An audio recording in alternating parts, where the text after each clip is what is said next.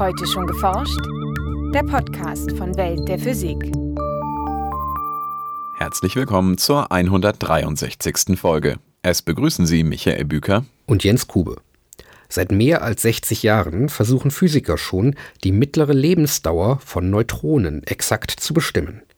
Doch die Messungen, die auf zwei verschiedenen Methoden basieren, kommen zu unterschiedlichen Ergebnissen.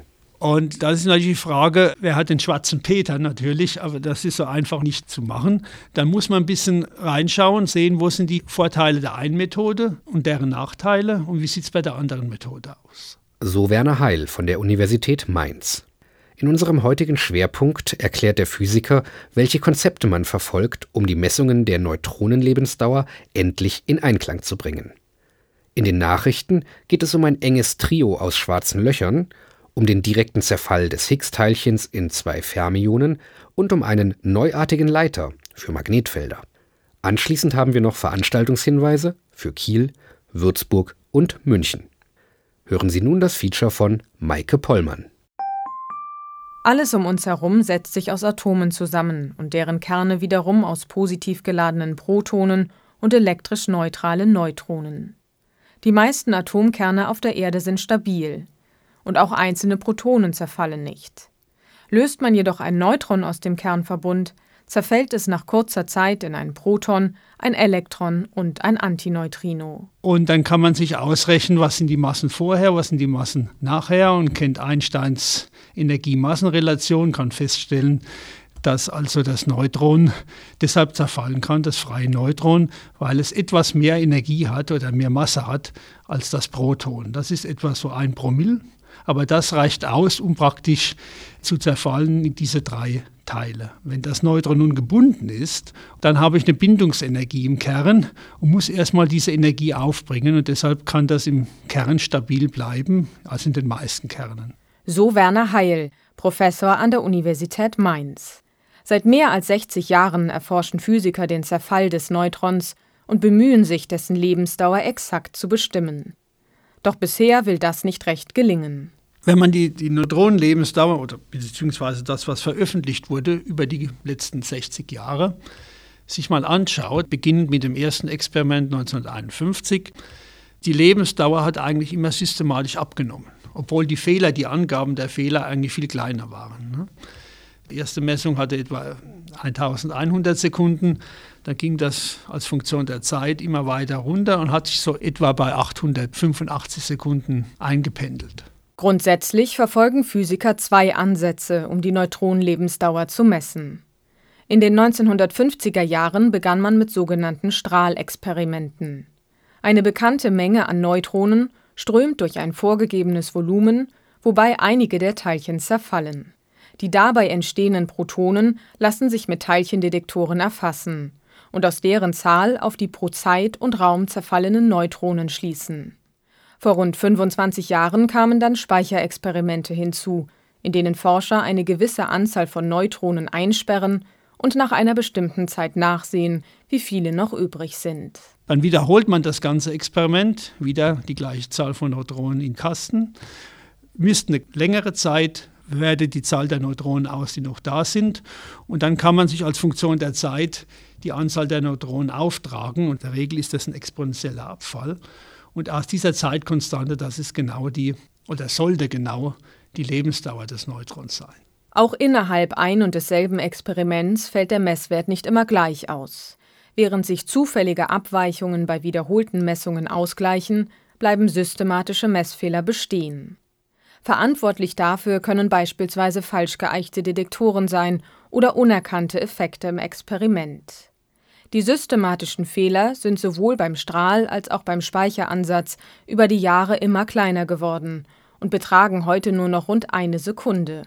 Umso unverständlicher ist, warum die Messwerte verschiedener Gruppen um fünf bis zehn Sekunden voneinander abweichen. Diese Particle Data Group, die letzten Endes aussagt, das ist der Wert für die Neutronenlebensdauer oder das ist die Lebensdauer von dem und dem, die hatte praktisch jährlich einen anderen Wert herausgegeben. Ne? Also 2010 war der Wert noch 885 Sekunden, 2011 881 und jetzt ist es 880. Also das, das sieht man, wie, wie das jährlich schwankt und das ist natürlich kein Zustand. Während einige schon über exotische neue Physik hinter den scheinbar unerklärlichen Diskrepanzen spekulieren, konzentrieren sich Werner Heil und auch andere Wissenschaftler lieber darauf, die Experimente noch genauer zu machen. Denn beide Messmethoden haben so ihre Schwachstellen. Und sehr wahrscheinlich hat sich einfach irgendwo ein Fehler eingeschlichen. In den Strahlexperimenten bereiten vor allem die absoluten Messungen große Probleme. Man muss nicht nur die Anzahl der Neutronen im Strahl exakt erfassen, sondern auch die beim Zerfall entstehenden Protonen. Man muss diese ganzen Größen absolut messen. Ich muss meinen Detektor sehr genau kalibrieren können, um diese genauen Aussagen machen zu können. Und das ist relativ schwierig.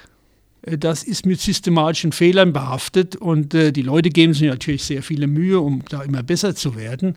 So versuchen die Physiker beispielsweise auch im Nachhinein, die Kenngrößen der Detektoren präziser zu bestimmen und die Messwerte so zu korrigieren. Bei den Speicherexperimenten findet dagegen eine relative Messung statt. Denn die Wissenschaftler zählen die Neutronen in der Speicherflasche stets mit demselben Detektor und setzen die Teilchenzahlen dann ins Verhältnis, um die Lebensdauer abzuleiten. Die spezifischen Merkmale des Detektors spielen daher nur eine untergeordnete Rolle, sie kürzen sich gewissermaßen heraus. Das ist der große Vorteil dieser Methode. Der Nachteil dieser Methode ist, äh, wenn Sie angenommen 1000 Neutronen zu Beginn einfüllen und nach fünf Minuten angenommen nur noch 500 messen, dann heißt das nicht, dass die Neutronen also 500 zerfallen sind. Es können ja auch ein Teil zum Beispiel durch Wandstöße doch absorbiert worden sein oder auch aufgestreut zu höheren Energien und dann verlassen die einfach die Kammer. Das heißt, ich habe nie in Reinkultur die Lebensdauer, die ich messe, sondern ich muss immer noch Verluste mit berücksichtigen. Um diese Verluste zu minimieren oder zumindest zu kontrollieren, haben sich Physiker bereits einiges einfallen lassen. So manteln sie die Speicherflaschen beispielsweise mit Detektoren, um austretende Neutronen zu registrieren. Außerdem kleiden sie die Flaschenwände mit geeigneten Materialien wie etwa Beryllium aus oder benetzen die Innenseite mit einem speziellen Öl, um die Verluste zu verringern. Zusätzlich verwenden die Forscher stark abgebremste Neutronen, die nur noch rund 5 Meter pro Sekunde zurücklegen.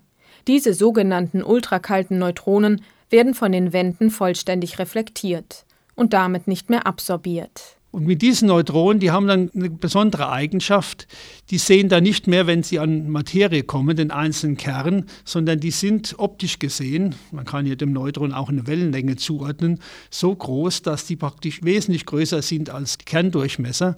Und äh, die streuen dann kohärent an Oberflächen. Und das wirkt sich so aus wie bei Licht an einem Spiegel, dass die praktisch reflektiert werden. Ein anderer Trick besteht darin, das Speichervolumen schrittweise zu vergrößern und anhand der bereits gesammelten Daten abzuschätzen, wie das Experiment in einem unendlich großen Volumen ablaufen würde. Denn hier dürften keine Stöße mehr mit der Wand stattfinden. Durch dieses Extrapolieren lässt sich eine Präzision in der Größenordnung von 0,3 oder 0,4 Sekunden erreichen.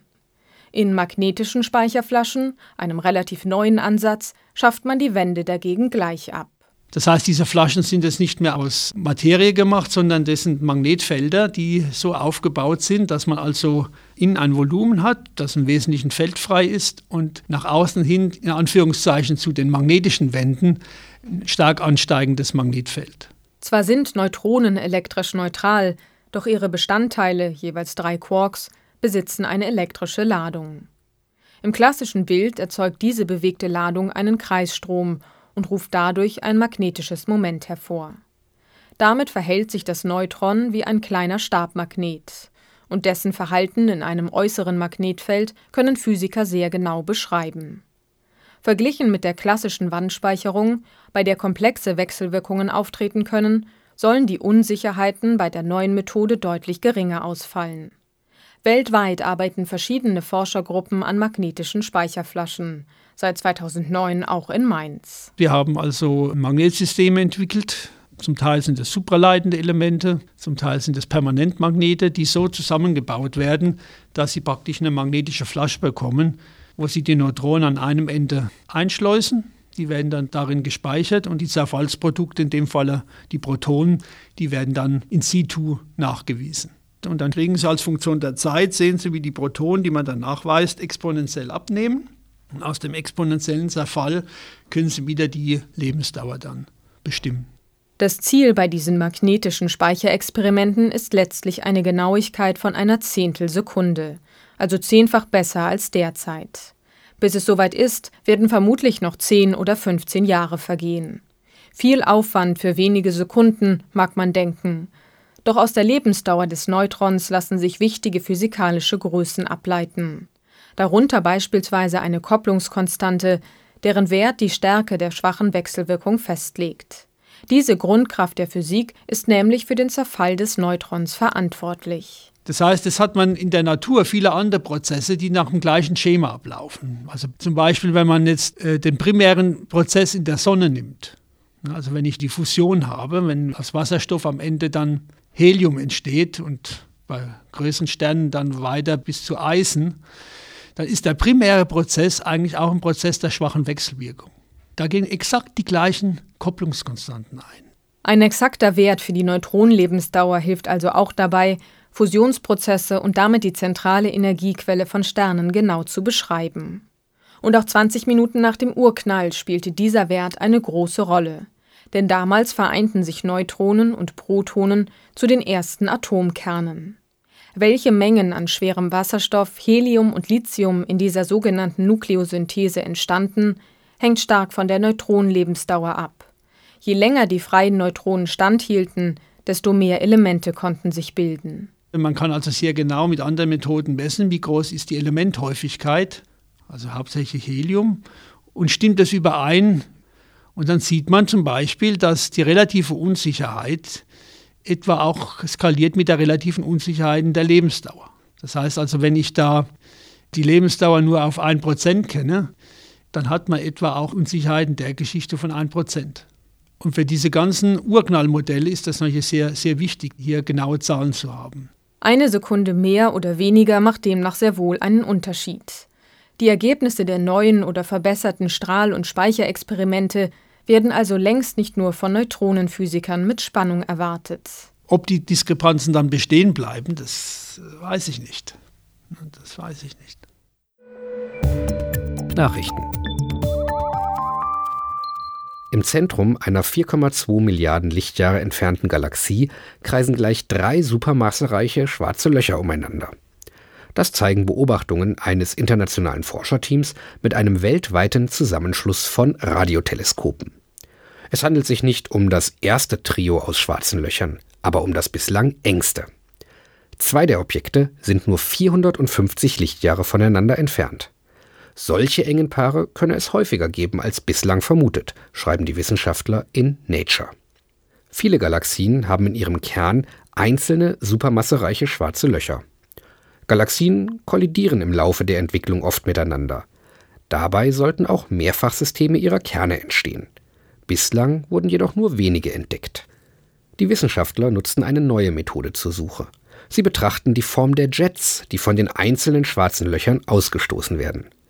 Befinden sich weitere schwarze Löcher in der Nähe, dann sind die Jets charakteristisch verformt.